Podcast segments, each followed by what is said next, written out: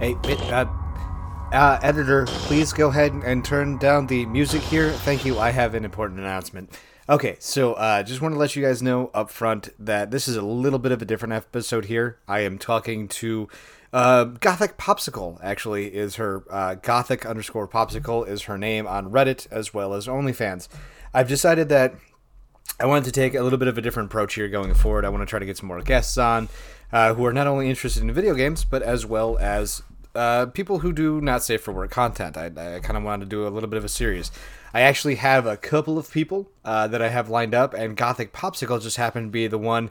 Uh, like literally, I met her on Reddit, and then like I think I, I, met her on Reddit like two days ago, and then literally here I am doing the interview with her uh, real quick, real fast. There were some audio issues. If you just stick with the podcast, it'll happen. I don't know what my computer was doing, but again, Gothic underscore Popsicle is where you can find her. So you can browse through her videos on OnlyFans, browse through her pictures on OnlyFans, or you can go out to Reddit and browse through her uh, Reddit pictures. She does have some safe for work content, uh, but as you'll find out, a lot of her content is, is quite not safe for work. Uh, so I'm going to go ahead and jump back on into it here and I'm gonna let uh, let the episode pick up where it left off. And I hope that you enjoy Gothic Popsicle as much as I did during the interview. Thank you. And with it being the Fourth of July, if you have ten fingers, ten toes, I hope you come back with the same number of fingers and toes that you have, uh, that you started with, as well as uh, everything else uh, on your body. So please be safe, be kind, be gentle, and everyone love everyone. So enjoy the 4th of July. I hope that you had a good one, or I hope you're going to have a good one, as this does come out Saturday morning. So, on to the actual good content.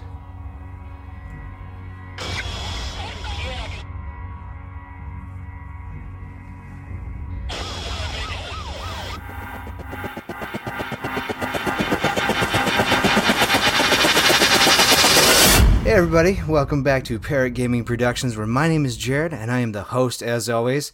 This week I actually have a very special guest. This is something that actually took off real quick, real fast. I was not expecting to literally have it done in about two days. Uh, so Caroline, you want to go ahead and introduce yourself real quick?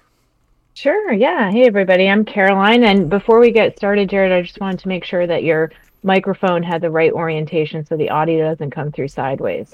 Oh, oh, I I, you know what? I cannot believe that you listened to that last episode. yeah.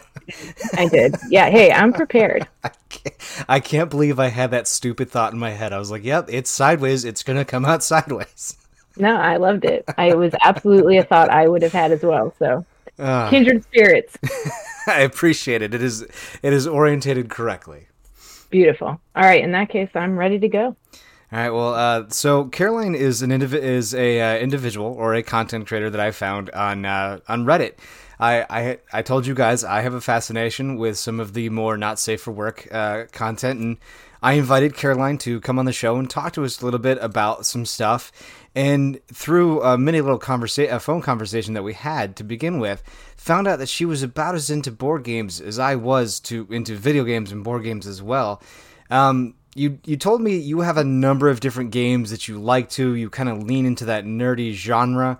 Um, I had looked uh, I had looked at some of the games that you actually play, and there seems to be a theme of world building around it. What what about the world building kind of aspects really brings brings out the nerd in you?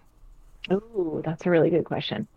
Yeah, um, Reddit has been a lot of fun. So I will say before we even get started, Reddit was new to me um, mm-hmm. as of a few months ago, and one of the things that I have loved about it are is the ability to kind of drill into a niche and really explore it with other people who are passionate about it. So whether it's the not safe for work stuff or the nerdy stuff or both, ideally, um, that's been really fun and um, I, yeah, I guess I've I've done some world building on Reddit as well, and um, there is an element of gaming to me that uh, I think what's most appealing is getting to engage my kind of strategic brain muscles. Um, so I I'm an academic, I'm an intellectual when I'm not, you know, uh, making naked content on the internet, and um, you know, any game that allows me to kind of dive in and assume a character in the case of like a role-playing game like D&D or to build an engine in a game like Terraforming Mars or a game where you have to really think strategically. um, that just gets me going. I love it. So it's what brought me to gaming in the first place, and it's why I've stayed. How long have you actually been, uh, as you call it, analog gaming? um, yeah, I have to differentiate myself from the video gamers because I'm just not as into that, unfortunately. Um, so yeah, way back when, when I was in college, we used to do a poker night, and uh, we would do these poker nights all the time. We loved poker. And then one night, somebody brought over a board game, and I wish I could remember which game it was. Um, but it was such a hit that it just like immediately caused our whole group to pivot from poker to board games. And then from board gaming, it actually like completely changed my social landscape. I started to meet all of these other people that were really into these Euro games. And um, at this point in my life, I mean, these are the people I vacation with. Like, literally, we we book these big houses. We'll get like 30, 40 people for a whole weekend. We board game. We go to Gen Con every year, which is a huge board gaming convention in Indianapolis. So there's a huge social element to me for me that it has been um, really positive, and I would say it's defined in large part probably the last decade or so of my life. That's that's you know uh, that's actually amazing because there's a there's a podcast that I think I told you about called PKA or Painkiller already. It's a it's a group of four, four three or four guys uh, that do this similar thing. Like this year, they're taking a Colorado trip out to a, a, a you know an Airbnb, and they're you're going playing Magic the Gathering. They're they're going and doing all these things together as a group, just like you've you've done that with people. And so it's not uncommon, yep. but you know, uh, I I don't know how old you are but uh, I think you're maybe the be, mm-hmm. I will be 40 next month, so I will okay. happily date my age. Yeah. All right, so you're a little bit older than I am. I'm 34, but I mean to to think of somebody that I've been friends with for as long as I've been a child, you know, since I've been younger, because I didn't I didn't go to college. I went uh, I just went straight into the military at the age of 18, but I don't have many friends that have been there since you know X amount of time. Like you know, every time I move on, I I just I I gather a friend and then I leave as soon as so to have that that establishment in analog gaming, I can see why you've stuck with it for so long. Yeah, and I think it appeals to um, my kind of personality type. Um, I'm, you know, I like games that are, or I, I guess if I'm going to socialize, I want there to be a kind of intellectual element to it. Um, a lot of my friends are like that, and uh, so, you know, around the table, there's a lot of just banter, and um, we'll get into everything from like culture to philosophy to politics, whatever. Um, so, and I think gaming can kind of um, be a wonderful platform for healthy competition, and you know, you, you can kind of get I don't know, get some of that energy out. Um, and on the other hand, you can also disappear for a while. Like one of the, the things I love about gaming is it will pull you in and it's like your phone ceases to matter and, you know, time passes and you're just kind of in, in the zone. Um, really focused on the people you're with and the thing you're doing. And that to me is so appealing because you know life is intense. Adulting is intense.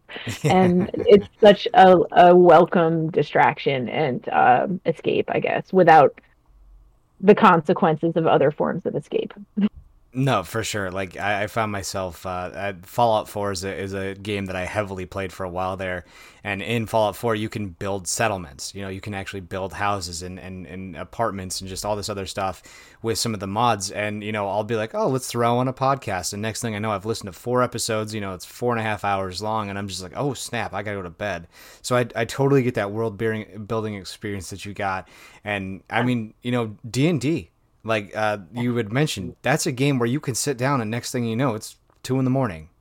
Oh heck yeah! I mean, we at this point, our group will not schedule uh, a session unless we can devote at least six hours to it because it just the time passes in a way that you know it just evaporates and you're you're you're in a totally different realm and you're building a world and you're building a character and you're building a, a campaign you know the the interaction between the different players and if you game with people for a while, and I'm actually fairly new to D and D and to role playing games really? in general. I think I, yeah, I think I played my first campaign of any kind of RPG probably three or four years ago, and um, I've played a few different systems, and um, if you game with the same people for a while, you start to kind of learn their mannerisms and the types of characters that they play, mm. and um, the game just becomes richer and more interesting and more engaging. Yeah, because then you know what Timmy or Sarah is going to do, so you can counter that with something that's uh, you know of equal value.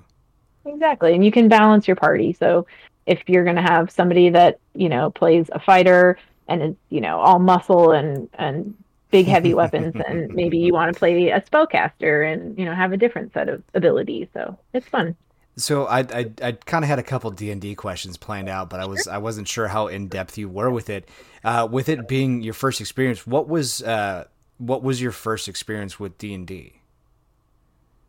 Um, I think the first real campaign that I kind of saw through to the end was Curse of Strahd, and this was one that we did during the lockdown. So we had okay. our little um, pod, and um, we're going to get into my relationship status probably a little bit later, but I am poly. And so I'm married and we're in a relationship with another couple. And so the beautiful thing about that is you have a ready made D and D crew.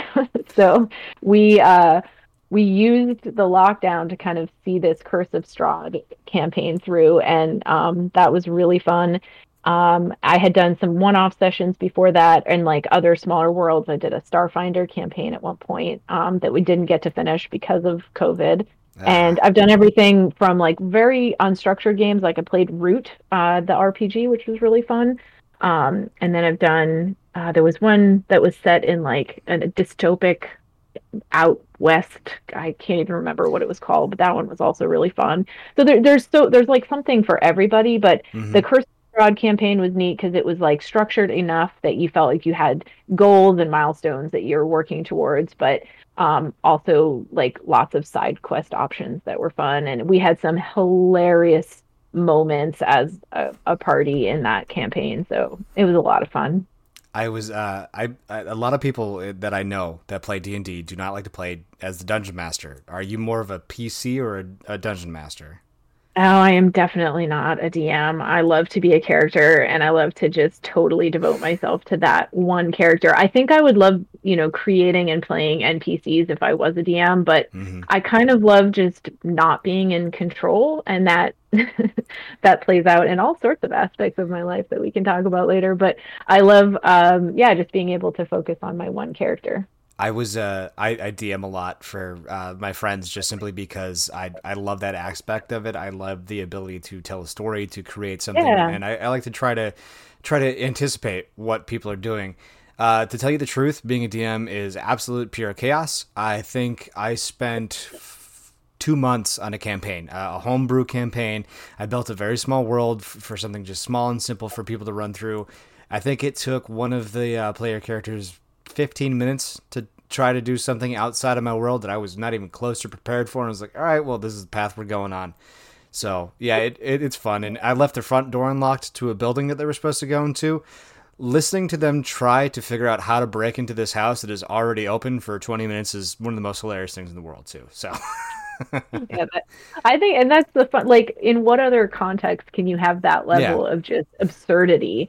You know, and it's like that's what makes it so fun. Is you have these epic moments that are just, you know, it's the joke that you can't really retell to anyone else. So it's it's fun to just be there and be present in that moment and have something hilarious and ridiculous happen do you have any uh, like go-to dice where because i have this uh, pink speckled uh, d20 that if i need a good roll i'm gonna pink go speckled. for it yeah. yeah. i totally i have a pink speckled set and then i got a super sweet set uh, at a smaller con that is glow in the dark and it's like a metal set and it has like glow in the dark um, you know sides to it and you better believe as soon as i bought it i like ran into the bathroom and was like hiding in the corner with them under my shirt trying to see if they indeed glowed in the dark and they do so it, it, do you do you find metal dice to be superior than uh, plastic i do in most contexts um, where I don't like them is when a stray one, like a D4, ends up on the floor and you step on it, and yeah. it's like the universe is no longer a benevolent place, and you just want to die. There's, like Legos have a bad rep, but like you haven't experienced foot pain until you've stepped on a D4 in the night, especially a metal one. I I've been I've been figuring if I want to buy a metal set of die. I always see them; they look absolutely gorgeous. But I just I'm like I can't I can't justify thirty dollars on a metal pay on, on some metal Uh. dice I rarely ever use. I know, I know. Do you- Someday. Do you You have gotta any? splurge. Yeah, someday I'll splurge. Do you have like a favorite uh, PC to play at all? So I have found that I am definitely drawn to characters that have a little bit of everything. So I played uh, when we did Curse of Strahd, I was a ranger, so I had Okay. some combat abilities. I had some spell casting, some healing. Um, I love that kind of character. So now I'm doing Icewind Dale. I'm playing a druid, and I, you know, same same type of character, some uh little bit more spell casting ability than my ranger. Um, and for a long time I was very drawn to bar the you know playing a bard because I feel like in real life that's kind of the bucket that I fall into. I'm very I mean like a raging extrovert. I love meeting new people. I think I t- I took a Myers Briggs test once and I came back at like 97% extroverted or something. Um Wow. so I am the real life bard. I love bringing people together, like meeting people. Um so actually I've tried to play characters that are a little bit more of like a, a recluse. Like my ranger character didn't like people very much, um, so that's allowed me to kind of play with different personality types, which is cool. But That's fair. spells are fun, so why not do spells? Yeah, I've I uh, do you guys when you play because one of the one of the parts that I like to throw into homebrews is everyone's like, well, to cast lightning you need you know a newt's foot and all this other stuff. I'm like, just cast your spell. You don't need that nonsense. Do you guys kind of like skip on that, or are you pretty by the book?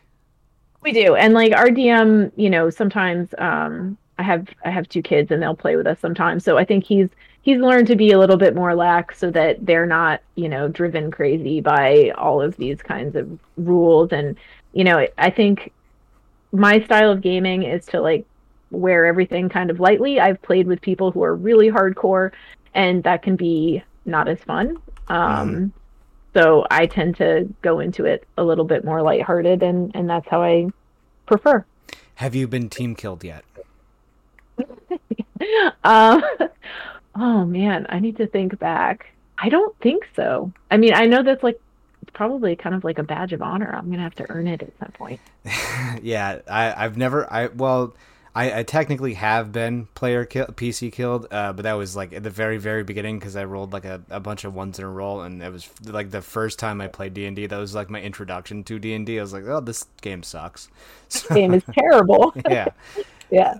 Uh, I know D and D is is kind of what you just. Uh, why don't you? Because I'm going to use the word crunchy here, and not all of everybody knows what crunchy is. So why don't you tell me what your definition of crunchy means for? Yeah, I don't- games? I don't think this is an industry word. It was a word that uh, somebody used around me once, or maybe I just used and it stuck. But um, I use it to describe games that are on the heavier end, that have, you know, you unbox it and you've got a huge player tableau and a giant board and 73 components and 14 different mechanics. And um, the the example that I use uh, was is a game called Lisboa by um, a game maker named Lacerda that friends of mine introduced me to.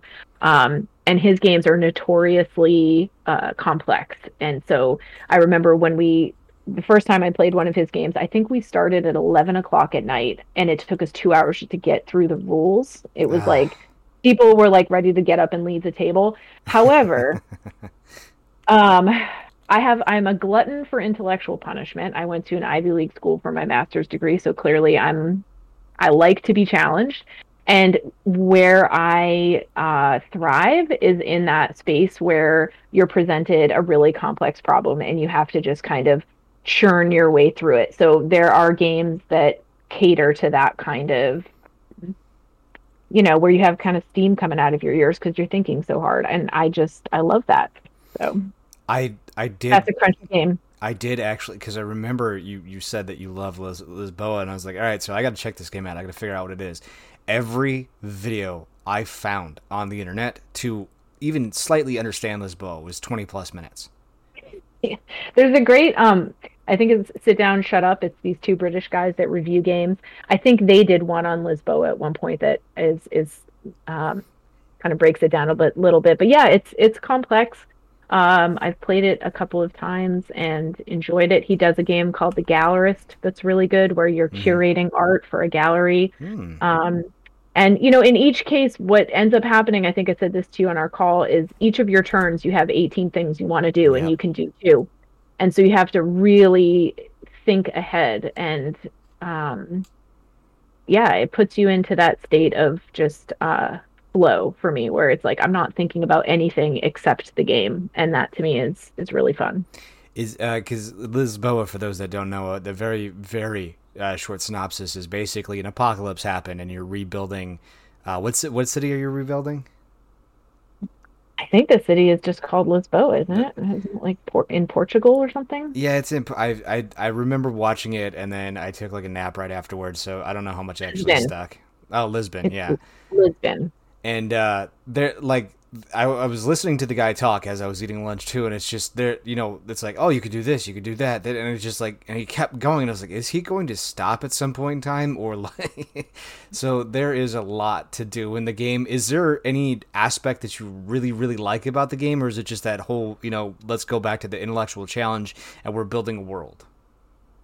Um, that's a good question. So I think in most games that I really like, you have you have a starting point. So for terraforming Mars, for example, you're going to select a corporation. Mm-hmm. And that corporation is going to have, it's going to give you some kind of perk. So it's going to give you a discount or something, or it's going to allow you to double, you know, this resource. Or, and what that does is it gives you a starting point for a strategy. So it's like, all right, well, I get double points if I do this. So I'm going to focus on that type of card. And it gives you a starting point.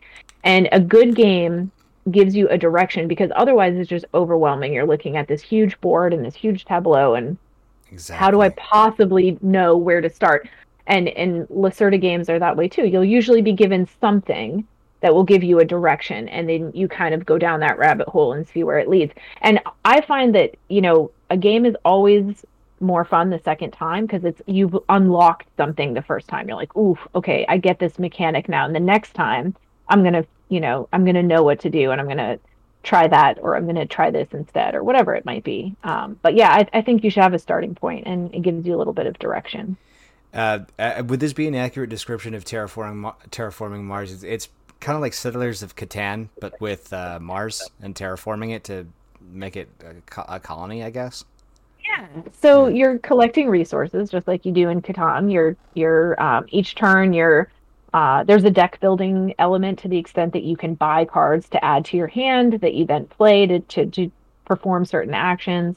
You're collecting money, you're using that money to fund the different activities that you want to do on Mars. And as Mars becomes terraformed, the the oceans are being built and the temperature is going up and that allows you to activate other mechanics in the game so you might have cards that only become active once you've reached you know four degrees celsius or whatever so um, there is it's a little bit more complex than Catan, but it has a lot of the same uh, underlying mechanics of resource gathering and funding um, your movement and your decision making as you play the game. Is is there because uh, I know when when we are talking about uh, oh who is this uh, maybe I could see it here if I blow it up.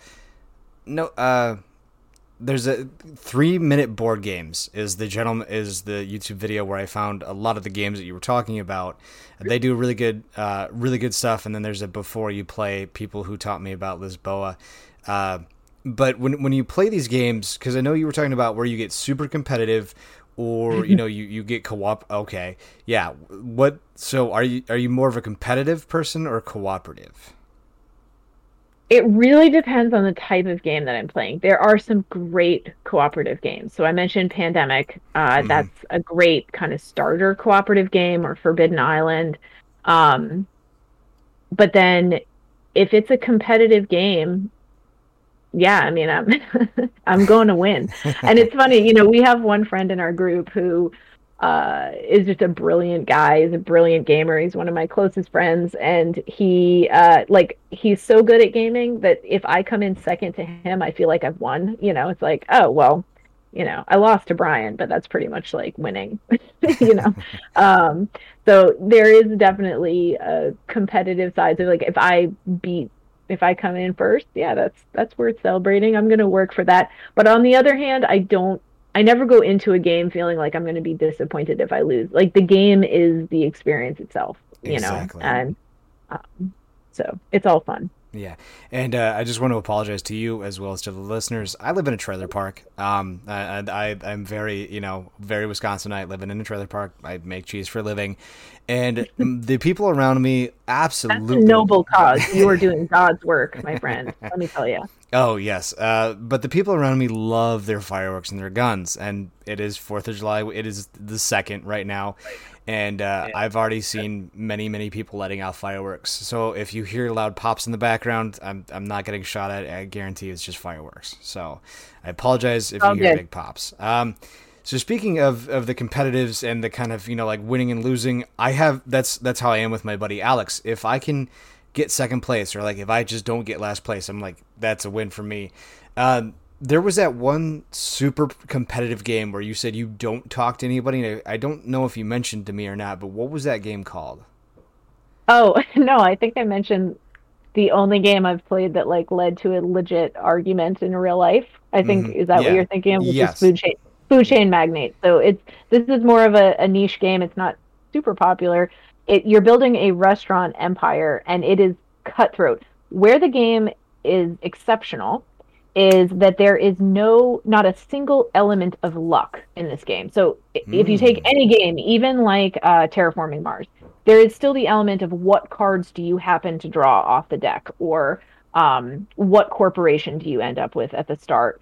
Uh, so there is that kind of undetermined element of the game. Food Chain Magnate is a game completely driven by player choice. So if you lose, there is nothing to blame but yourself. if you win, it's because you have played the best game. So on that note, it's it's a really great game. Um, on the other side of it though, it is incredibly cutthroat. So I had I had a move that I had been building towards for probably 3 or 4 turns. No. It was like this is the move and then right before my turn, my friend uh, made an even better move and absolutely demolished my business and my plans. And like you know, it's it's petty, it's silly, but like, hey, we still get you know we still have our moments. So I not my proudest moment, but Food Chain Magnate was definitely the one game that I was like, nah, I'm good. It's gonna be a no for me going forward. this is this was too cutthroat for me. I, I did hear a slight hesitancy for you to call uh, call that individual your friend, so I, I, I feel the, the I feel the pettiness behind it. I'm a partner, so we'll get we'll get to that later. Oh, all right. Well, fair enough. Um, I, I had a bunch of questions, but this is exactly what I thought would happen, which is great. Uh, we're just uh, kind of going with stuff. So, uh, it sounds like there are. Have you ever had a game where you you were playing it, you're just like, yeah, no, dog, I'll pass on all of this. Um, yes. Okay, I have a story for you. Okay. I do I do not have very good spatial awareness when it comes to games. I'm decent in real life. Like I I do a lot of trail running, I do mountain biking, rock climbing. All of those require really good spatial awareness. I know where my body is in space. On a board game, I if if I have to reorient physical shapes in my brain, I'm terrible at that. So Ew. there are there is a game, there a style of game called programming games. So Lords of Xidit is one that I've played. Robo Rally is another one that I've played. And what what programming means is you determine the way that your character you um if you uh, another game is um X-wing Star Wing uh Star Wars X-wing where you're basically determining the movement of your character or your piece before you actually execute it. So everybody has uh you know a little disc or some kind of mechanic where they're determining I'm going to make this move, you all reveal at the same time and then you make that move. So I am so bad at being able to like determine how my movement could be impacted by other people's movement. And I played this game called mm. Robo Rally, which not only required everybody else to program the movement of their robot, I had to program my robot, but then the board activates. So your character makes a move and then the board itself moves. It's hard. It's kind of difficult to dis- to describe. I encourage the listeners to look it up because it is a fun game. My poor robot fell off of that board so many times that my friends were like out of sheer pity were like letting me rejoin this game even though my robot was very very dead and I had no right to be you know still sitting at this table um, but after playing one game of robo rally i determined that this was a game that i was just not going to play again you know, for the good of the robot. poor little guy. I so. to- totally understand. Uh, with with some of the games that it kind of leads me to thinking of how you told me you were able to find some g- game breaks in Dominion. Uh, a lot of a lot of what I hear is called like meta play, uh, where uh, in Call of Duty people have specific weapon setups because they're the quote unquote best, or this is the quote unquote best Magic the Gathering cards. Do you have any games where you're so good at the meta that you just like go into just uh, you know I guess you would call it robot mode and you just you know play it out because you're like this will win everything. Um, I don't know that I'm smart enough to like retain a strategy um where I could like come back to a game again and again. I will say I got tired of Dominion because I did figure out a, an, an effective combo of cards. Um, you know, some people like to if if you're familiar with Dominion, some people like to have like a really big deck with a lot of different cards going on. I actually yeah. discovered that I would purge a lot of cards and have a very very lean very powerful deck so that I was going through the same uh, the same kind of combinations of five cards pretty regularly, like every few turns. And um, I found that if I combined certain cards in that game, I would win just about every time. And it that to me that's not very fun. So yeah. um, for the listeners, if you like Dominion, um, I find Ascension is the version of, of the game. It's couple um, I'll throw there suggest. Uh, all right, I'm gonna have to tap tap the computer here to get you back in line with the internet and tell it to do what I want it to do. Uh, you kind of came across garbled there. Uh, you you said uh, to get an expansion pack. It's not an expansion. It's a different game. Can you oh, hear me? Okay. Yes, you are back online. The internet is doing what I want it to do. Yay, internet! You're a success story. Um, the the game is Ascension, so it's a similar game to Dominion. It's a deck building game. It's just better, in my opinion. There's more happening, and it's more slightly more complex, but not enough that it's going to be any harder to learn. And I find it's more playable over time. So Dominion, I got tired of Dominion. I like figured out all of the cards really quickly. Ascension is a game, so it's just more fun. All right. I have a very random off-topic question that's not even entirely about gaming. Uh, what's Hit your What's your take on fizzy water? Does it taste like static TV or is it good? No, I love fizzy water. We go through uh, just boxes of seltzer in my house. Okay, you said it. you said seltzer. I, I'm leaning away towards that. What do you get? Like, what is your branded choice? So we get whatever Aldi's is willing to deliver on a particular week, but um, they have a lot of Lacroix, which is supposed to be fancy, but I don't find it particularly fancy. Um, I like the limoncello. Yeah. Uh, I know, I know. It's a very divisive topic. So for the sake of keeping everybody's attention and not having them hang up on us, we should should be tread lightly. I if uh, I I throw this out there because this is what I get because uh, Walmart I know is the devil, but the devil sells amazing uh, sparkling water. It's called Clear American. Comes it's in delicious. Yeah, cherry. Mm. That's actually the flavor I'm drinking right now. That is the best one. You've made the best choice. So, I would, I would say the cotton candy or the creamsicle is better than black cherry, but black cherry has that bite that's just beautiful. So it is. But they're all good. All right, back to uh, kind of gaming. We're gonna make a little bit of a transition here because we've we've covered basically everything I wanted to cover. Uh, so I remember that you uh, you know you you started to lean heavy into the nerdy aspect of this uh, OnlyFans and the Reddit not not safe for workspace. Where did that idea to blend the two come into play? Probably because my group of friends are really nerdy and really kinky. So I'm like, there has to be. When I got onto Reddit and I started to realize, ooh, there's like a subreddit for everything, like yep. every weird, dark, shadowy corner of the internet and of human interest. So you know, naturally there must be a place for kinky geeks. And of course, I immediately found a whole bunch of subreddits devoted to just that. Like, I have found my people, I found my space on the internet, and Reddit has been very good to me. So I'm grateful to be there and grateful for the kinky nerds who uh, continue to show me love and affection. So with the with the kinky nerds that show you the love and affection, have you realized uh, that cosplay might be an avenue that you would take? Yeah, I've done some cosplay. So um, Okay. a few years back, the first year I went to Gen Con, we uh, had some friends and we did some battle Disney princesses. So I actually Okay. built my own armor out of Nice. Worbla and I did Merida from Brave. So I'm I do traditional archery as one of the many, many hobbies that I have. Um, so I actually took my actual recurve bow with me to Gen Con and um, I did a whole Merida cosplay. And think somewhere, if you go de- deep enough into my page, you will find a picture of me in my um, Merida costume because I posted it in a cosplay subreddit. Uh, I have to ask this because I was young and dumb once, and I had a recurve bow. Did you ever go? What happens if I fire an arrow straight up in the air? I did not, but my husband did, and he's the oldest of five, and somehow they all escaped, but they were all running and screaming, uh, waiting for the arrow to fall. Oh, I also, I have to say, I did a Bul- a Bulma cosplay. So I've never really watched a lot of Dragon Ball Z, but I have the right color hair. So a fan approached me and said, "You have to do a Bulma cosplay." So I did, and um, I decided to, of course, take it in a kinky direction. So I posted some um, BDSM themed Bulma shots that were really fun, and um, yeah, I had a lot of fun with that. So I'm looking forward to doing some more of that kind of cosplay. I, I will say if you want to get into Dragon Ball, because I've seen uh, like everything.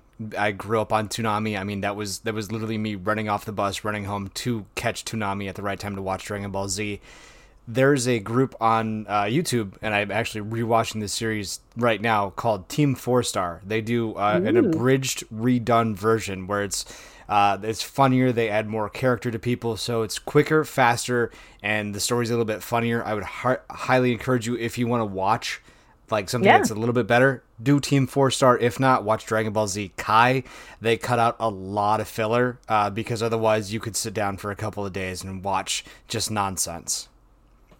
Yeah, Yeah. yeah, I ain't no one got time for that. So I, I do have to ask because this is something that has come up uh, quite a lot for me. I, I have a, uh, I have, I I guess you would call it a little bit of anger towards people who, uh, you know, who Jessica Negri is. I do not know. I would highly encourage you to look her up, but she's very uh, she's very well endowed uh, in in the chest region, and she just naturally very very busty, and she does a lot of cosplays. I like how she doesn't take it hyper sexualized, like she did in Assassin's Creed Black Flag, where she was very true to the character, and I'm like, okay. And then I see some where they're like, "Oh, this is Assassin's Creed Black Flag," and then it's just like these little nipple pasties, and I'm like, "That's not really a cosplay. That's like two stickers." do you do you tend to push more towards the this is you know the character this is what i'm gonna do or are you more like hey let's let's hypersexualize something here Oh no. So I I am a theater kid. I Oh. was in theater my whole life, all the way up through high school and college, and so I am very true to the character. So when I did Bulma, I had um, I did quite a, a deep dive into uh, kind of little accessories. So I the sneakers, the socks, the neck neckerchief. Um, I tried to be as true to the character as possible. I think if you're trying to appeal to fans, they want to see the the character as they know the character. So obviously they want your spin on it. And you know, I'm posting and not safe for, for work subreddit, so there's Yeah. going to be an element of, Yeah. of sexuality, obviously. But um, I tried to do my best, and and say same with my Merida costume. It's got a a chest plate, and it's an open, you know, uh, my my tummy is bare, and it's a sexualized version of her, but it is very much, um, in in my estimation, a, a decent representation of her character. perfect. Yeah I, i'm a big fan of like i mean if you're gonna if you're gonna if you're gonna do something sexualized like sprinkle it in there especially for somebody like meredith or bulma in that case. I mean she she has her moments you know she definitely has her moments but you, as long as you play true to that character and keep it more true to the character i'm i'm quite happy. Uh, and that is that is a very uh, a thing that a lot of the, the the community would like is is there more of a correlation between a specific kind of kink that the nerds find that you might not find out in the wild or, or kind of how does how does the, the nerd kink correlate and, and tie into that Oof. So this is more, I guess, me speculating from my own anecdotal experience, but obviously role play. If you're if you're into D and D, you're into role play. You're into mm-hmm. imagination. I think sexuality should be fun. It should be curious. It should be an opportunity to explore, especially, I mean, obviously establishing trust with your partner is important yes. to give you that space to explore. But when it's done well, I think it should be um, every bit as adventurous and fun and ridiculous. I think you have to have like a sense of humor. Uh, so, you know, nerds uh, in general, I think, are good about that. Um, there are, of course, the sub you know there's a, always that group that will be you know very critical and, and very whatever. But for the most part i think they tend to be um, lighthearted and uh, playful. And that's what i think um, so role play is the first kind of overlap that uh, comes to mind. But i think um, i think with with with nerds having uh, that intellectual component and bringing that into sexuality a little bit like being willing to kind of um, explore and uh, I don't know, kind of just like put some thought into it. I think that's when it's when there's an element of um, I don't know, uh, fun with it. Yeah, uh, there. I um, it's not pan. Uh, I think it's I think it's maybe demisexual or something along those lines. I looked it up a while ago, but it is the attraction to the intellectual uh, portion of, of the brains. I'm I'm not caught up on all that stuff. I, I wish I was. Um, but you know that I, have noticed that when a woman speaks to me, uh, especially when I'm trying to date somebody, uh, and now like if I get an okay or you know if she is actually engaged in something, it it sparks something a little bit more inside of me. That's like, yeah, no, that that's yeah, I want that. I want somebody who can communicate with me, who can, you know, express and, and talk. And, and that is very attractive instead of just the, you know, hey, big baller. And it's like, yeah, let's maybe not, you know, like, yeah, uh, the, the, the, the definite, the intellectual side of it can, can definitely be good. And speaking of the intellectual side, you were telling me that you have a, um, you have a, a segment on your OnlyFans called Books and Boobs, was it? Books and Boobies. yeah, Books and Boobies. Yeah. So I'm a I'm a prolific reader. I love to read. Um, I love a lot of nonfiction. Uh, my background is in kind of history and culture and that kind of thing. So a lot of my my bookshelf, which is Jimbo, uh, organized. Um, can you hear me? Yeah, gotcha. I just oh. had to just had to mean mug my my PC, so we're good. Yeah, so my my bookshelf is loaded with books that I love, and so um, one of the pieces of feedback I started getting very early on when I started posting stuff and interacting with fans was, "Hey, you're really smart. You should you should use that on your page. You should talk about the things that you love that are kind of more intellectual." So I was like, "You know what? I'm going to go for it." So I started this um, segment every every Wednesday. I uh, I post a completely G-rated, fully clothed video giving a book review, and um, then I accompany it with some uh, less uh, G-rated photos. And so for the fans that just are there for the not safe for work content, there's that. Um, and then, but if you are there for to be stimulated in areas other than, you know, the typical ones you would think of on an OnlyFans page, um, you know, and I have found that uh, this has been really successful. People really like it. They look forward to it. They respond. They send me. I have a, an entire notebook filled with book suggestions that have been generated by um, fans responding to these videos.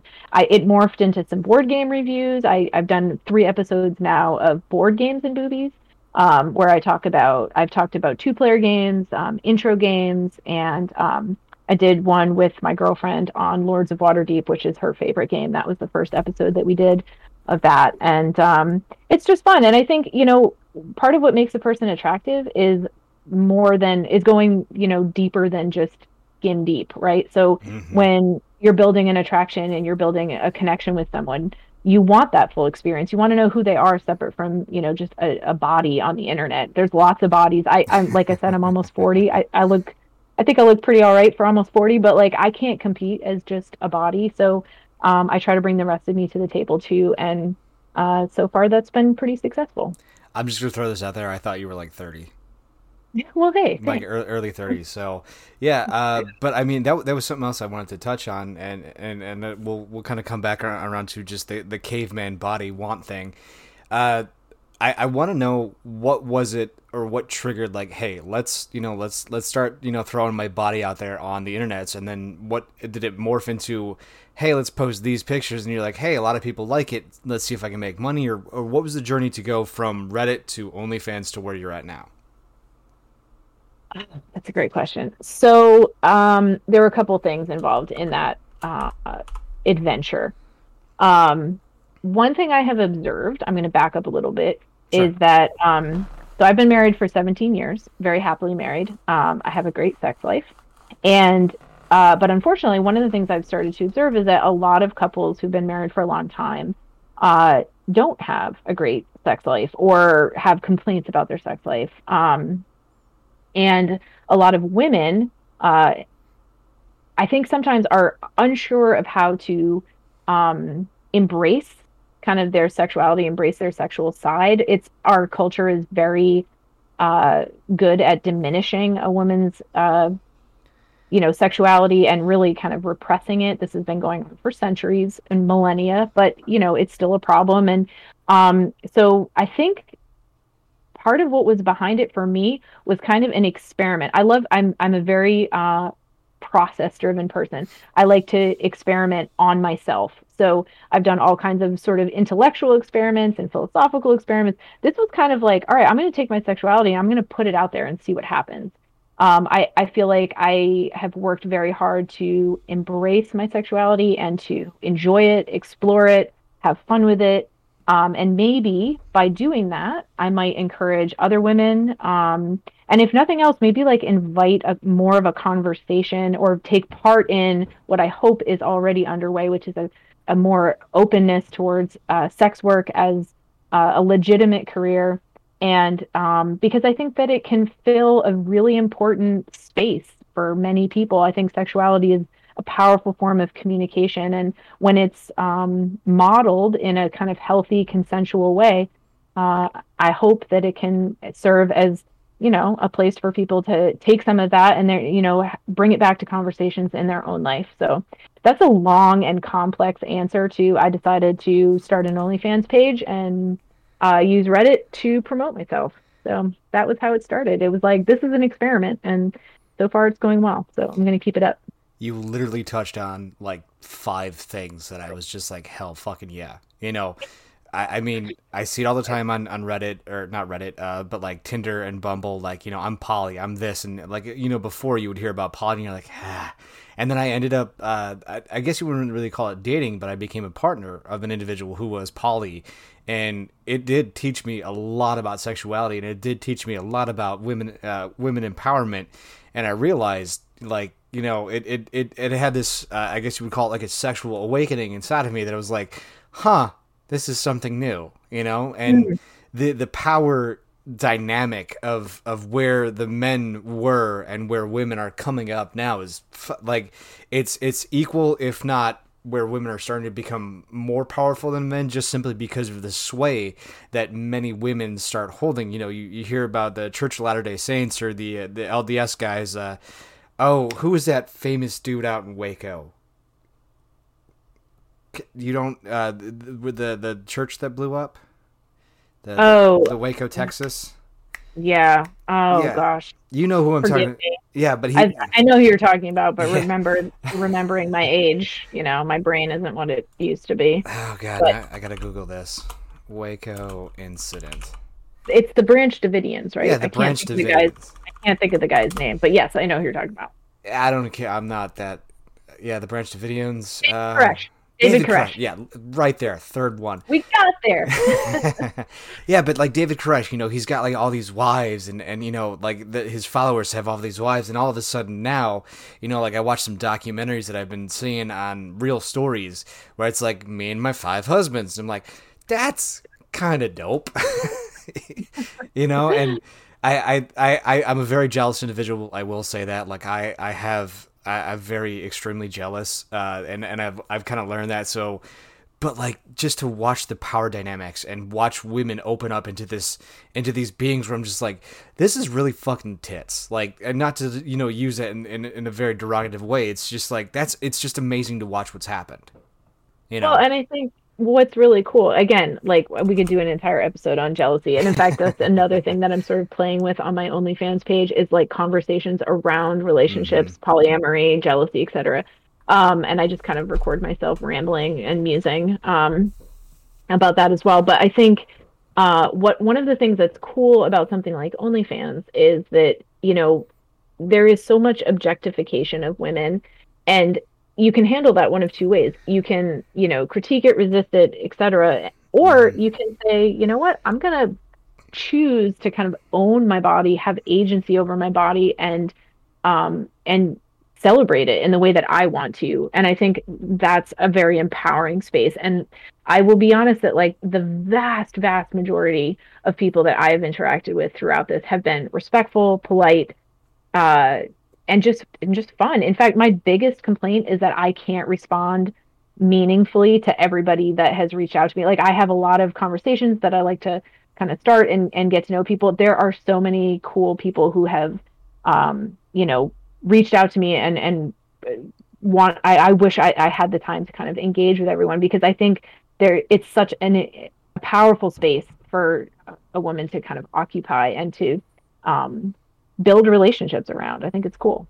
Yeah, there there was a, a, a gal on YouTube. I think it's called Sexonomics, and she does a series on how OnlyFans basically is doing exactly what you're talking about. How women are taking back the power. How no longer is it a, an objectification, but you know you have the power to do what you want, how you want, and make money the way you want and she does an expert piece on it, and it talks exactly what you're talking about. It's, it's uh, I think about a 15 minute episode. I listened to it. it. It's it was been out for a while, but it talks exactly what you're you're talking about there. And and speaking of the taking the power back and kind of the you know instead of the overtly sexual sexualization that porn has, I I do have to ask because I'm very curious about this. You hear the argument all the time. Oh, I can tell I can tell she's faking that, you know, that pleasurable moment. Uh, would you say that women are more real or more fake now that they can do what they want, how they want, when they want, instead of for you know the the cast and crew? Oh, that's a really good question. So, I can only speak for myself. Okay. I think that part of why I did this is because I enjoy sex. I like sex. I I find it pleasurable in a in a real way. So I I say like in my little description on Reddit, I say, like, do I think I'm a porn star? Heck no, I'm not. These are videos and the, the content that I'm sharing is is me. It's me mm-hmm. doing the things that I enjoy. So I am not acting, I am not faking. I am enjoying myself and filming it to share with other people. I have followed a number of other accounts that are, you know, just sort of similar to mine, you know, not these huge accounts. I don't um, subscribe to any really big ones.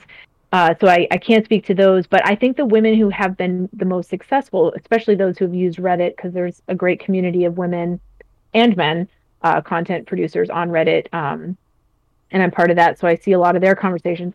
They are the ones who are the most real. They are not performing. They are they are um, you know sharing uh, G-rated content as where as well as not safe for work content, so that their fans can kind of have a glimpse into their life and that's very much what I've tried to do. So, you know, I don't think it's a it's as appealing to watch somebody fake it or act. I think it's much more appealing to watch a real person doing something real. So that has been my guiding principle and I think the the accounts that I've looked at that I would say are are the most successful are the ones that are going about it that style. I, I appreciate it that it, that is a question that I was a little afraid to ask, just simply because it was going down that perverted route that I didn't re- really want to go. But who else better to ask than a content creator? You know what I mean? yeah. Um, no, I. So what, what what would you call yourself? Because I, I had a hard time kind of describing to, uh, you know, because I was talking to a couple of the guys at work. I was like, hey, I'm, I'm, doing this little side podcast, and a couple of them have interests in it, and a few of them might uh, actually listen to it, but I, I, I didn't know how to describe you. I, I, didn't know if you were a porn star. I don't know if you're an adult content creator. What would you describe yourself as then if you're neither of those two? Oh, man. Um, well, I mean, I guess I'm a, a a content creator to the extent that there is an absolutely a creative element to it. Like I have a notebook. Um, my I told you I have a kind of a the theater geek in me has mm. loved this, but also just the the the the nerd that likes to get dressed up, you know. So I I, I like a, a, a, notebook of like ideas for shoots. Like, do I do like lingerie and that kind of thing? Of course, that's fun. It's fun to get dressed up in pretty yeah. things. But do I also want to wear like you know a nerdy T-shirt? Like, heck yeah. So I try to keep um the creative element of it at the forefront, um, so that I'm having uh, so that I'm having fun with it. I don't I don't need to do this. I have a, a, a nine to five, and um, you know I I'm not dependent on this for my um, my living. So I'm I'm very aware of my privilege in that regard. So I can afford to kind of have fun with this. Mm-hmm. But because I'm you know I'm doing it for fun, I want it to be something that um, I'm enjoying and feels uh, you know kind of whimsical. So um, yeah, there is an absolute creative element to I guess I, I would just call myself a, a kinky geek that likes to record stuff and put it on the internet. That's fantastic.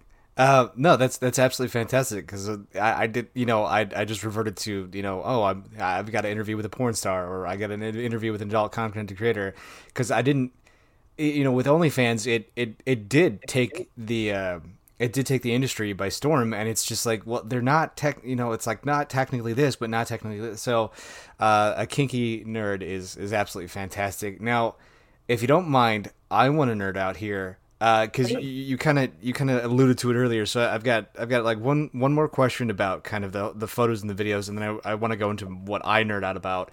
Um, do you ha- you said you have a notebook? Is it like, hey, this week is going to be you know Alice in Wonderland, and the next week we'll do Finding Nemo? Like, how does that work? I have no fish related content yet, but now you're giving me a lot of great ideas. Uh, no, it's there is really no themes other than um, like I mentioned, I have my my regular episode every Wednesday. Um, I do uh, I make a lot of content with my girlfriend. Um, we have fun together. So like for Pride Month, we did a bunch of like fun kind of rainbow. We did like rainbow roller girls. We did roller skates and did like a whole shoot with that. That was super fun, like retro kind of um, 80s looking costumes and that kind nice. of thing. Um, so you know like do i look forward to holidays to kind of play with that you know those themes absolutely like that's fun but from week to week it's really kind of what do i feel like doing um, what yeah. sparks my interest or what do people want to see like i love hearing from fans i love hearing like the Bulma thing was a fan request i've made a lot of custom content um, where people come to me and they say oh i really want to see such such and such and then I get to have fun with it and make some nerdy dream come true. Like who doesn't want to do that? It's so fun. do do they have to do they have to persuade you to make it or is it just kind of like, no, that's dope. I'm to do that.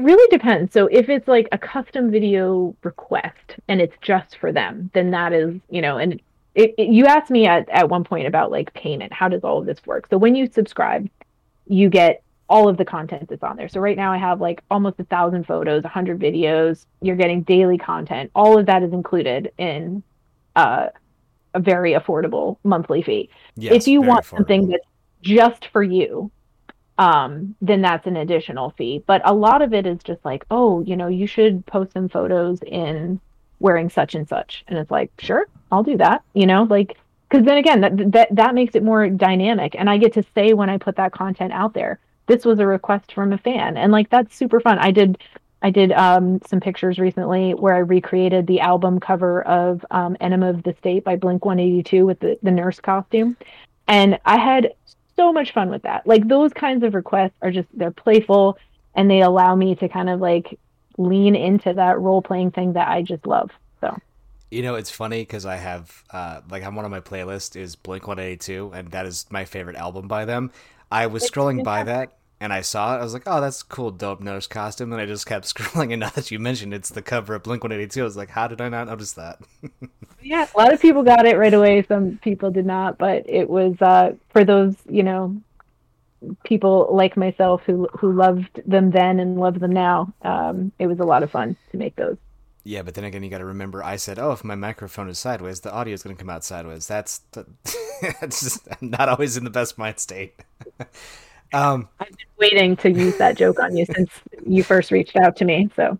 Well, I I appreciate that you did your research as much as I did research on you, and I hope you appreciate the, the what I uh, what I put together. So thank you. I guess. Yes, I do.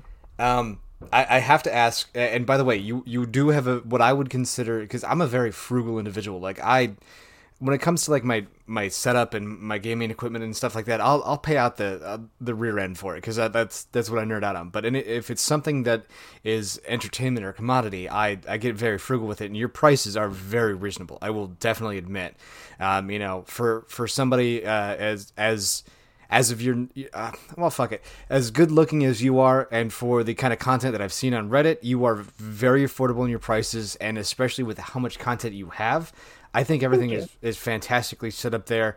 Um, when it comes to the monetization uh, we'll, we'll touch on the filming aspect too. Is there kind of like a guideline that you follow or is it like yeah this is going to be xyz so I think a successful page has a balance of free content, or not free, content that's included in your subscription, and then the occasional, what I would call extra spicy content that I would throw up as a pay per view. I think in the month of June, or I don't think I even put up a single pay per view on my premium page. I usually will. Um, I've been, I guess, more generous and just putting everything out there. Part of it is like there is that exhibitionist in me. I like mm-hmm. putting out stuff. If I make something and I'm really proud of it and pleased with it, like I want to share it. So I will put it out there. Um, in terms of a payment structure for custom stuff, like I normally charge ten dollars a minute if I'm making. Um, I'm sorry, no. Oh God, I'm gonna have to go back and like it. No, yeah, ten dollars a minute if I'm making okay. like a, a custom video. Um, but that's that's going to you and you you get to keep that and so to me you know it's worth them it's worth to a lot of people to have something that is just for them or some pictures or whatever it might be so um and that's up to the individual i have a lot of people who come to my page they enjoy the content i never hear from them that's fine and then i have people who come they want to message me every day um, they're very interactive they comment on everything like i'm, I'm happy either way I, as long as they're having fun i'm having fun to use something that is very recent in the news. I think those are called NFTs, where uh, they're custom comments that are only created once. Look at that. Hmm. See, I read the fucking news, people. I'm, I'm semi. I know kind of what's going on in the world. yeah. Um. So, and, and that was something else that I wanted to talk about. That that second paywall.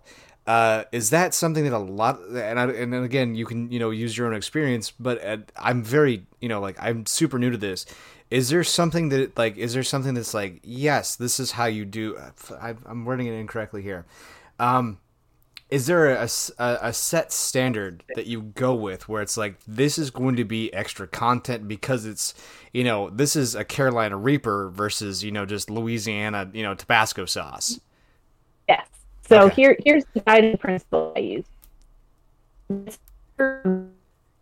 get the Oh, stand by. Posted. Stand by. I'm gonna mean mug the computer again. All right, let's try that again. Go, go before it.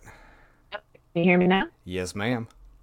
Right. So, page that I have posted. So if is a little more X-rated, that might be a pay-per-view only because um, I don't necessarily want it posted. I want it to be something that you can view and purchase. Um, so sometimes the content may not be for everybody. So, um, and let's say I have a, a, fan who wants to see foot fetish stuff or whatever. Um, okay. That may not be for everybody. So I'm going to put that there as a custom option that you can purchase, but it's not going to be posted to my wall. Okay, so it, it, more more along the lines of custom content that that somebody else has requested, or something that's more a little niche that not everybody might not want. Exactly. And I will say, if I can be so bold as to go on my own little one of the things that has most interesting with me uh, explore or sexual niche behaviors, whatever, that were really um, part of my repertoire. Kind of, I guess, again, I'm a by by trade, so it's like exploring more of that and realizing just the diversity of sexual interest. And that is so fascinating. Like i love studying human behavior and just the way that we interact with each other. So for me for somebody to come to me a total stranger and to say i'm really interested in seeing this thing.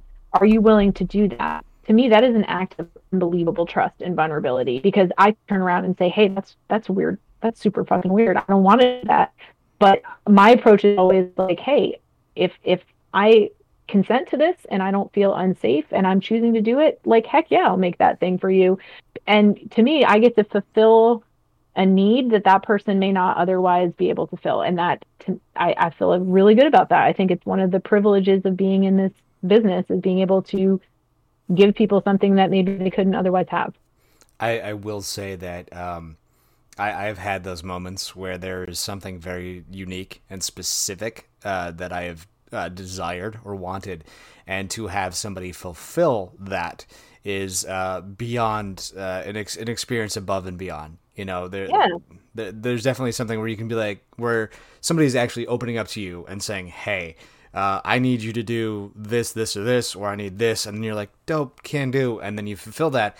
That just opens people up uh, for for way more, and I, I think that's absolutely fantastic for you to to be so accepting of, of many different things. I mean, I haven't seen all the content on your page, but I I do appreciate how open and accepting you are, which is actually really really awesome. Thank you. Yeah. Well, I'm appreciative of you being interested in having me on your show to talk about all of my weirdness. So thank you. Well, I mean, you because uh, I I scrolled through many many subreddits. I did message upwards of thirty different individuals, but it, you know there was a difference between looking at somebody and going, "This is just caveman brain right here. This is somebody that's somebody that understands the male caveman brain and says, "Here, have this slab of meat," versus somebody who had something like your content where I was like, this is an individual that not only takes time and effort and says, hey, you know, I'm going to make content that is not only, you know, just a little bit of caveman meat in there, but I'm going to add a, a, specific flair to it. And I've, you know, with the people that had, I would say, more flair were the ones that were a little bit more open to response. So, I mean, you're a perfect candidate for something like this. You're not just going to be like, oh, men like the way my tits look. You know, it's, that's not it. You know, that's not Although what a lot of people want. well, yeah, they do, but yeah. Um, so this is this is this is where I'm gonna touch on some things that I love. What kind of like do you have like a like a iPhone X Max that you use to record everything, or do you like DSLR, or like what what do you use to create your content? Okay, so I have a not very fancy phone. I'm going to be upgrading my phone, um, which is something I'm looking forward to next month. Okay. Um, I have an Android. It takes pretty good pictures. I use uh, not totally free editing software. I don't edit much. So, like, a word about me I am not a very frilly person. I don't wear a lot of makeup. I actually don't wear like any makeup on my face. It drives me crazy. I can't stand it. So like I'll put eye makeup on. Occasionally I'll put false lashes on if I'm feeling extra fancy. So like I'm not the type of person who's going to spend hours editing my stuff. It's like take it or leave it. Like this is me, you know. So um basically I take I take a lot of pictures, I weed them down, I do a little bit of editing, basically just with the lighting, just to make it a little bit more clear, and and that's that. I am looking forward to investing probably in a GoPro for the videos because I think um, that could up my game a little bit in terms of quality and also just some of the technology is really cool. Being able to see how the camera is positioned from um, to be able to like make sure that everything's in the shot. Nothing is worse than recording a video and then realizing it was kind of off or like blurry or God God only knows if that's a trash content before and that's a bummer. So I, I will say that I have thoroughly enjoyed the Pixel I think it was uh, five or no 4A 5G is okay. the, the, latest one I got. It, the camera was really good. The only problem uh, with it is that the the camera kind of sticks out a little bit, and some of the cases don't really have the best coverage of it. I realized that the other day when I dropped it, and it's a nice big crack in the back there. So um, I just kind of be aware of that. I, I, I can show you, but I can't show the audience. Um, uh, nice, yeah. I, I mean. Bummer it, it still takes amazing photos and it's it's got a nice uh, 0.6 so it kind of like fish lenses out. Uh, so you can take a lot of those cool wild wide angles but these new phones are just as good as some of those you know i think they're called DSLR uh, cameras and stuff like that. Yeah. Yeah um, my husband did a lot of photography back in the day. He had a really nice nikon and that mm. stuff is great but it requires uploading to your computer editing managing. The the miracle of what smartphones have done for the porn industry is just endless. Yeah, so I, it's so easy. Yeah, I had a I had an old school Nikon that was actually funny because it was in the military, and I, I bought this the early digital camera. And one of the cool things was is that I could mount it to my NVG mount, and so like instead I'd, instead of putting my NVGs like for like an exercise or something like that, I could mount it on the top of my helmet, and then you could see kind of like what GoPros do now. So it was kind of cool. Um, but yeah, you know, nowadays you just like put this tiny little thing on your shoulder, and you're like, this, it's this huge, amazing view. Um, what is the what what equipment do um, what program do you do? You know what I'm trying to um, fucking yep, say. I use uh, I have Lightroom on my phone, okay. and um, I've also used one called Polish, which is nothing fancy, but they it actually does a decent job uh, lightening photos because, like I said, the biggest the biggest struggle is getting enough lighting. Um, I like natural light, so I, I try to shoot in natural light wherever possible. You made a comment about I think some of my woods photos. Mm-hmm. Um, that is my backyard. I live uh, in a lovely remote location where we have four and a half acres of of land uh, right behind our house, and uh, even more behind that. So I'm very spoiled. I I can be out in the woods and be naked and not worry about being caught, which is great. I don't want to go to jail, so let's not. All right, well, there's a question ticked off there. Fantastic. Way to, way to, way to, way to lead into that. That's great. Um, did you read that article I talked about uh, perineum sunning? So I, I have heard about that before. That was not what I was doing in that photo. I do a lot of yoga. Yoga was something I took up during a running injury years ago and kind of fell in love with. I lo- I discovered I really love being upside down. I got into like handstands and hand balancing. Um, I mentioned to do some rock climbing, so it's a great way to build like upper body strength. Mm-hmm. Um, but I have never done perineum sunning, so I'm sorry to disappoint. I was I, just literally trying to get a, a cool pose for a cool shot. Well, I, it was just funny because I, I I scrolled through your content once to create a bunch of the questions, and I scrolled through again. I was like, that looks like something I know. And then I remember this article. I think it was it was it was on Facebook where it's like not the Onion, and it's like people are just sunning their buttholes for you know fantastic things. And it's like that. Like, have you ever just seen a fad and you're just like, what in the devil are people thinking? So I used to feel that way, and then I started an OnlyFans account and I started seeing other people's buttholes and started thinking, huh, like that's a really cute butthole. Like I wonder if you have to like do special things to like, you know, improve the appearance or, you know, so I I at least feel like I have more insight into the desire to um expose and improve one's butthole. I, so I have I have I have noticed in some photos where it's just like, yep, they they they they bleach that or it's like yep. you know i got you no I, I mean i can't i can't tell i don't i don't know it's it's weird for me we're gonna skip that topic it's probably for that uh, so when it comes to the equipment, you said you're upgrading your phone. Is that basically all that you're gonna upgrade? Is just that? Like that's the that's what you use to make your content? That's for the time being. Yeah, I have a I have a great um tripod that I, I, I told you my husband did a lot of photography, so he had a really mm. nice uh, tripod, and um, I have a a good ring light. But like again, you know, I'm not a porn star. I never mm. had I never went out to to do that.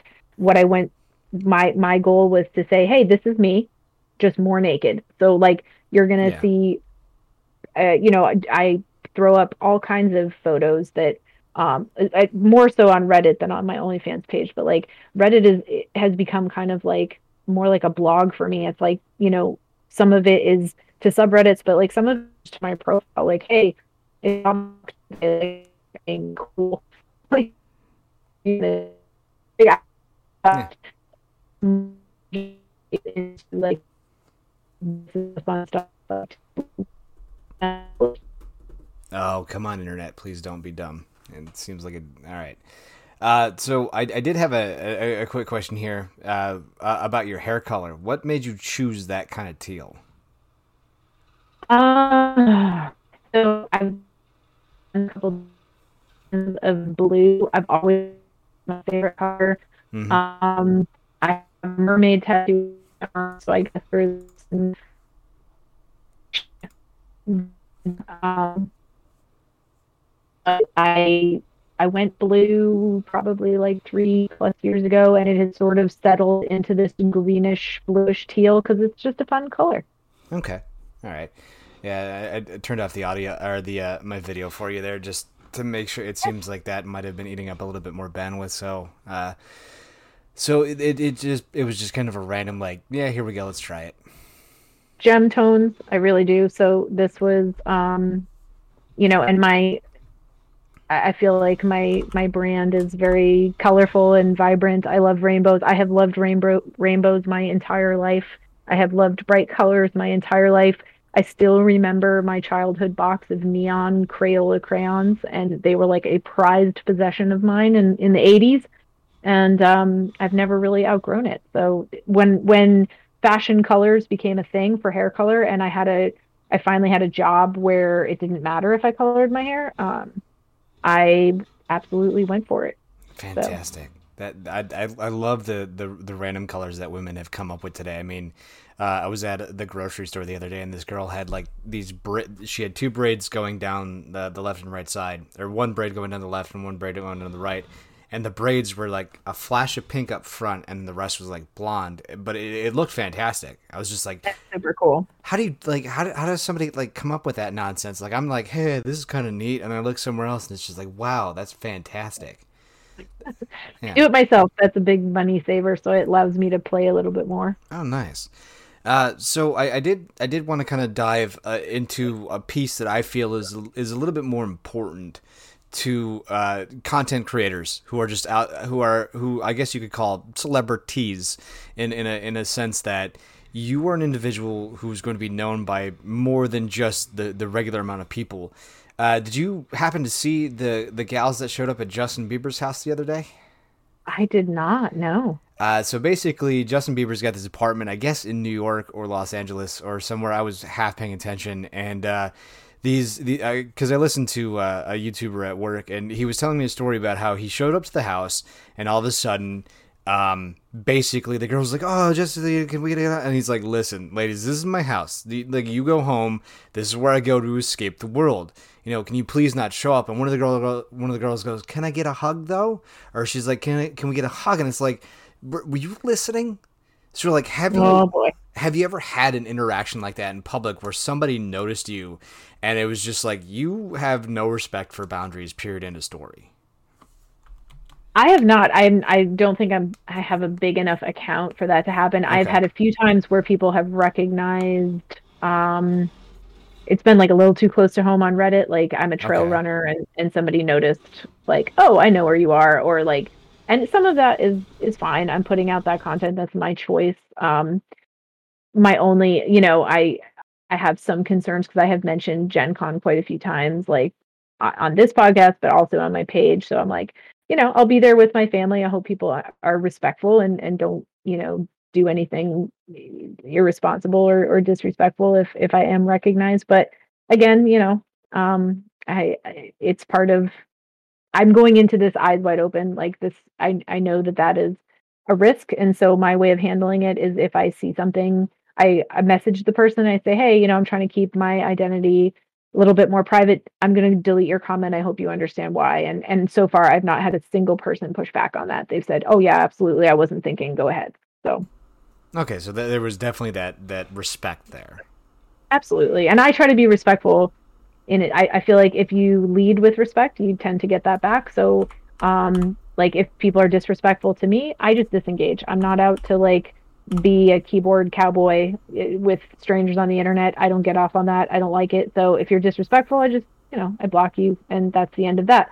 um, but if, yep, most people, like I said, the vast majority of people are, are kind. They're sweet. They're, you know, friendly. And I, my only regret is that I can't properly engage with as many people as I'd like to because I, I could talk all day it's is is there an overwhelming amount of messages that come through? Because that was that was one of the reasons why i messaged as many people as i did because i was just like there's no way there's no way that these people are going to see my random ass just like hey you know? Um some days yes. I think there are days where you know a particular photo will hit big on a subreddit and you know i'll get 30 40 chat requests that all come through in the span of you know, an hour or two, and that can be a little overwhelming. Um, I try to respond to almost every message that comes through. If I just get a hey, and you know, that's probably not going to get much, but a lot of people put a surprising amount of thought into their messages and like at least at this point I am small enough that I like if I see somebody that like puts a lot of thought into their message, it's almost impossible for me to to just ignore it completely. I try to at least say, okay, this was great. You really made me smile. Thank you so much. Um, so I, I do my best um, to to respond, and uh, you know, uh, uh, at least for now. Like if if it gets to a point yeah. where I, I can't manage, then there you go. Oh, for sure, for sure. Uh, so I, I do I do want to kind of go uh, on that that you said that uh, I'm on all four major dating apps. I'm on Tinder, I'm on Bumble, I'm on something called Hinge, which is new, and hmm. Facebook dating. Um, I, I, I do tend to be a little wordy, as you probably noticed from the first email. I have a lot to say and weird ways to say it. Is is that something that you think in the women of your circles that you know kind of likes a little bit more when a man is more than just like a hey what's up? It like you know if they throw a little bit of fans in there or something like that. Oh, absolutely. Like okay. that's going to get my attention every single time versus the hey or you're hot or send news, which is like the worst opening line of all his of all time. Um, I do by I'll warn the listeners if you send me a message saying news, they get photo of uh, Lorraine noodles back. So he are spicy noodles for the picture. um, the uh, for me, like. Oh no. Internet, don't do that. Come on now. Show me some love.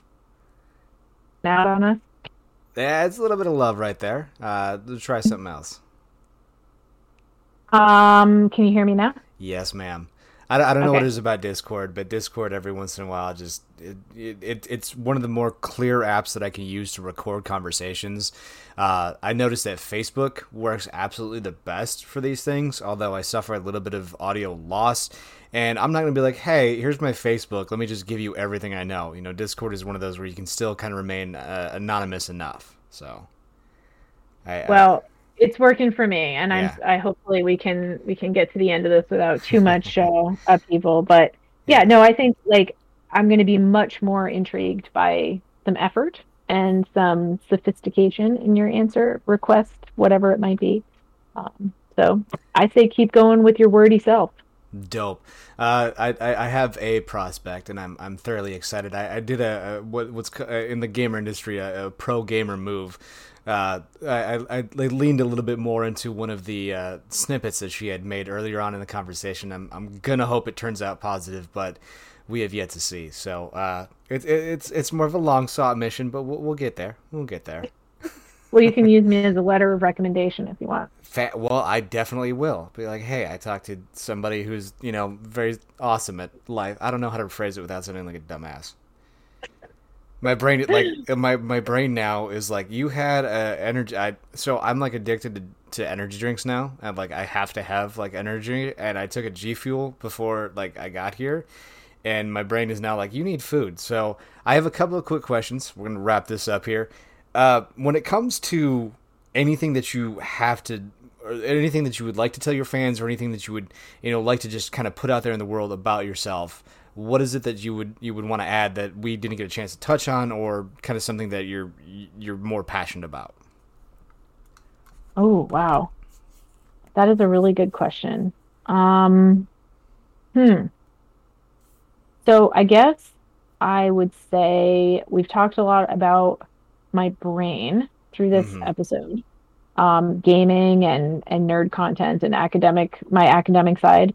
Um, I'm also very physical. I think I mentioned I'm a I'm a runner. Um, I do a lot of endurance running. I did a marathon in April.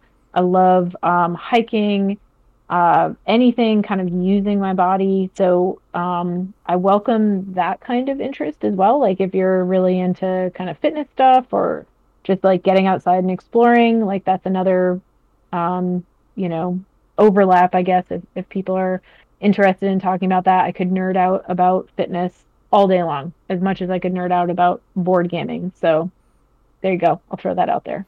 Oh, fantastic! I'm. I, I, I used to be into fitness, and then I will say, trying to stay active in the military for six years, doing some of the dumb stuff I've done. I I gave up as soon as I got out. I have zero motivation. So, hoorah to you at 40 for pushing yourself to, to those degrees. I mean, there's a level of dedication that I see in some individuals who continuously work out, and it is a level of dedication that is above and beyond like even my dedication for like video gaming or doing this podcast. I'm like, that takes a lot more effort and, and, and like drive to do because I've been there, done that, and it's just like to continue on for even more than, you know, six years and to to maintain some sort of you know physicality to where you're like a, a you know somebody that is is more top tier than you would say your average Joe or Jane. I mm-hmm. I got to give you kudos. Thank you. It keeps me sane. I have a lot of energy, clearly. So. Um. So I I did want to touch on uh, some poly stuff in a different episode. Would you yeah. be dope to like come back for that? Because I have a couple of people that I could talk about, and instead it, it might be more of a roundtable discussion. I would love that. And, you know, if you're interested, I could bring my girlfriend who's also a content creator and we can talk about uh where she's involved in a, a sport that I'll let her talk about um that is very poly friendly. There's a lot of just like um kind of poly people in that community.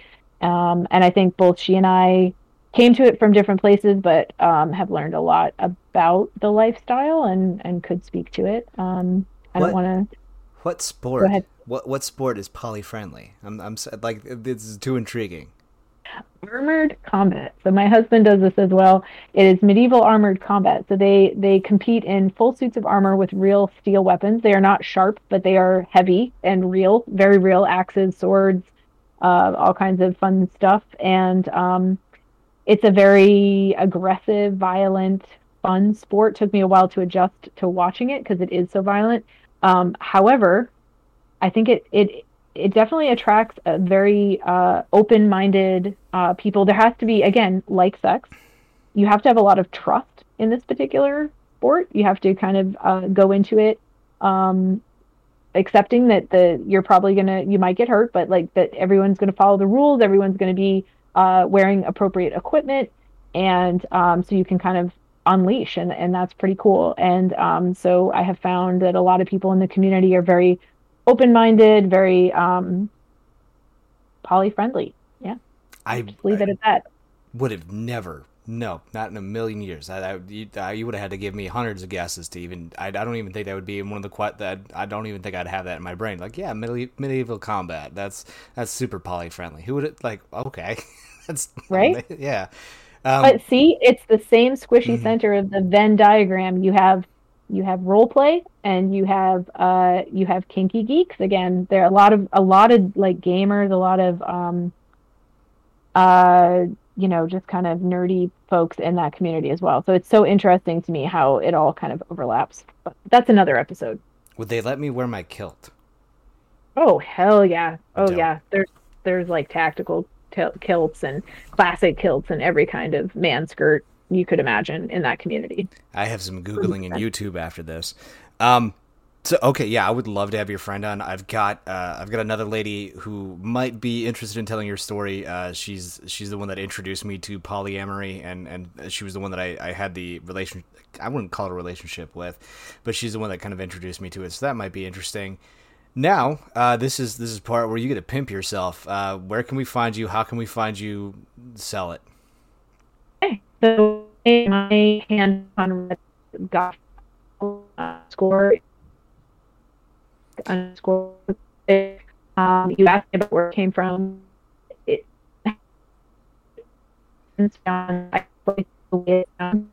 okay, we're we're gonna. I'm gonna break. This PC was very expensive, and it's being dumb right now. Um, I literally have you wired, hardwired. It, it, it, this has got to be on my end. I, I love this. Oh, this trailer park is amazing.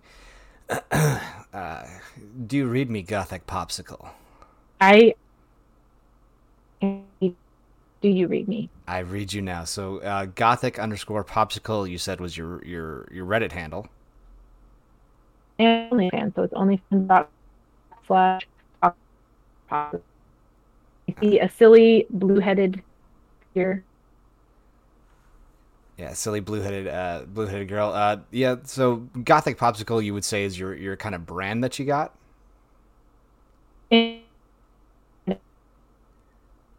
All right. Come on, internet. Do what I want you to do. This is the part. This is the most important part of the whole podcast. Is where she pimps herself out. Come on, let's let's let's be good to me here.